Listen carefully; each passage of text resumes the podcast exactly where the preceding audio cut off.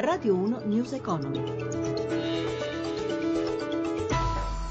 Buongiorno da Stefano Marcucci, cominciamo dai mercati. Dopo un avvio positivo Piazza Affari gira in perdita, in questo momento è l'unica tra le grandi europee sotto la parità, ancora, sono ancora i bancari, i titoli più colpiti dalle vendite, nonostante la conferma che all'Italia è stato concesso uno scudo da 150 miliardi per andare in soccorso qualora servisse agli istituti di credito. Allora da Milano con tutti i dettagli, Giancarlo Zanella.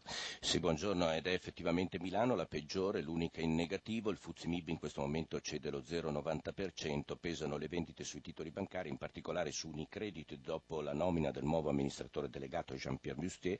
Era partita bene questa mattina, adesso perde più del 4,5%. In calo anche gli altri principali istituti di credito, in particolare Intesa San Paolo perde il 2,5%. Gli altri principali listini, Londra più 0,26%, intorno alla parità sia Francoforte sia eh, Parigi, mentre Madrid guadagna lo 0,25%, così come eh, Zurigo. Sul mercato obbligazionario spread che si riduce sensibilmente tra BTP e Bund tedesco, 137 punti base, adesso li dividono, con il rendimento del nostro decennale, l'interesse paghiamo sul debito pubblico che scende all'1,24%. Infine per quanto riguarda il mercato valutario, euro che è in rialzo nei confronti delle altre principali valute, in questo momento eh, per, nei confronti del dollaro scambia con un dollaro e 11 cent, mentre ci vogliono quasi 83 pence e mezzo per il cambio con la sterlina. Da Milano Giancarlo Zanella, GR1.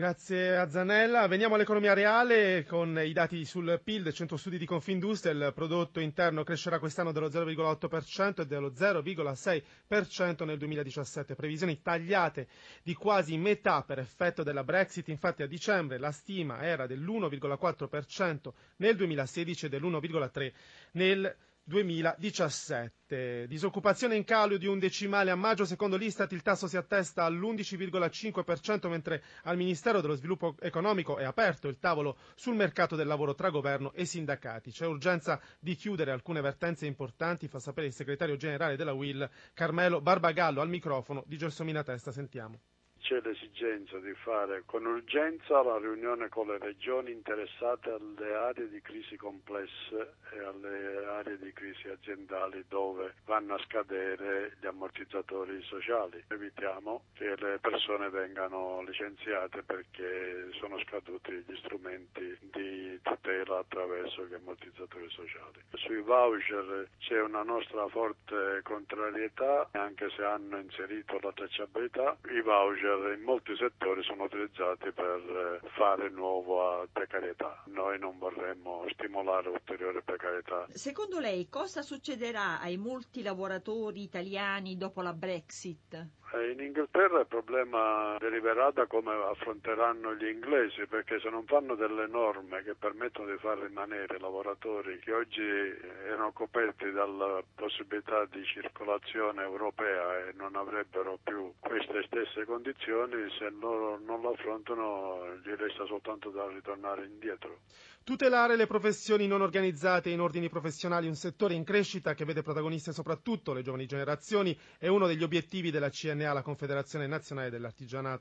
Massimo Giacomini ha intervistato il presidente Daniele Baccarino sono professioni appunto in crescita sia numericamente, abbiamo un dato che va quasi al 20% di crescita, ma sia anche come nuove professioni, nuovi mestieri. Nuovi mestieri, nuove attività sono in qualche modo legate alle nuove tecnologie? E in gran parte sono legate alle nuove tecnologie, ma non necessariamente. La crisi drammatica ha portato dall'aumento della disoccupazione ha anche messo in moto creatività nei mestieri, mestieri nuovi, professioni nuove. Le novità che ci sono state in tutti questi anni e soprattutto negli ultimi tempi, come Internet ha rivoluzionato il settore, il vostro settore, il vostro comparto? La rivoluzione ovviamente di portata epocale. Si è passati rapidamente da aziende dove il concetto di manualità era assoluto ad aziende dove la manualità è ancora un elemento forte accanto all'utilizzo di nuovi sistemi di lavorazione che rendono anche talvolta più semplice più affascinante lo stesso lavoro.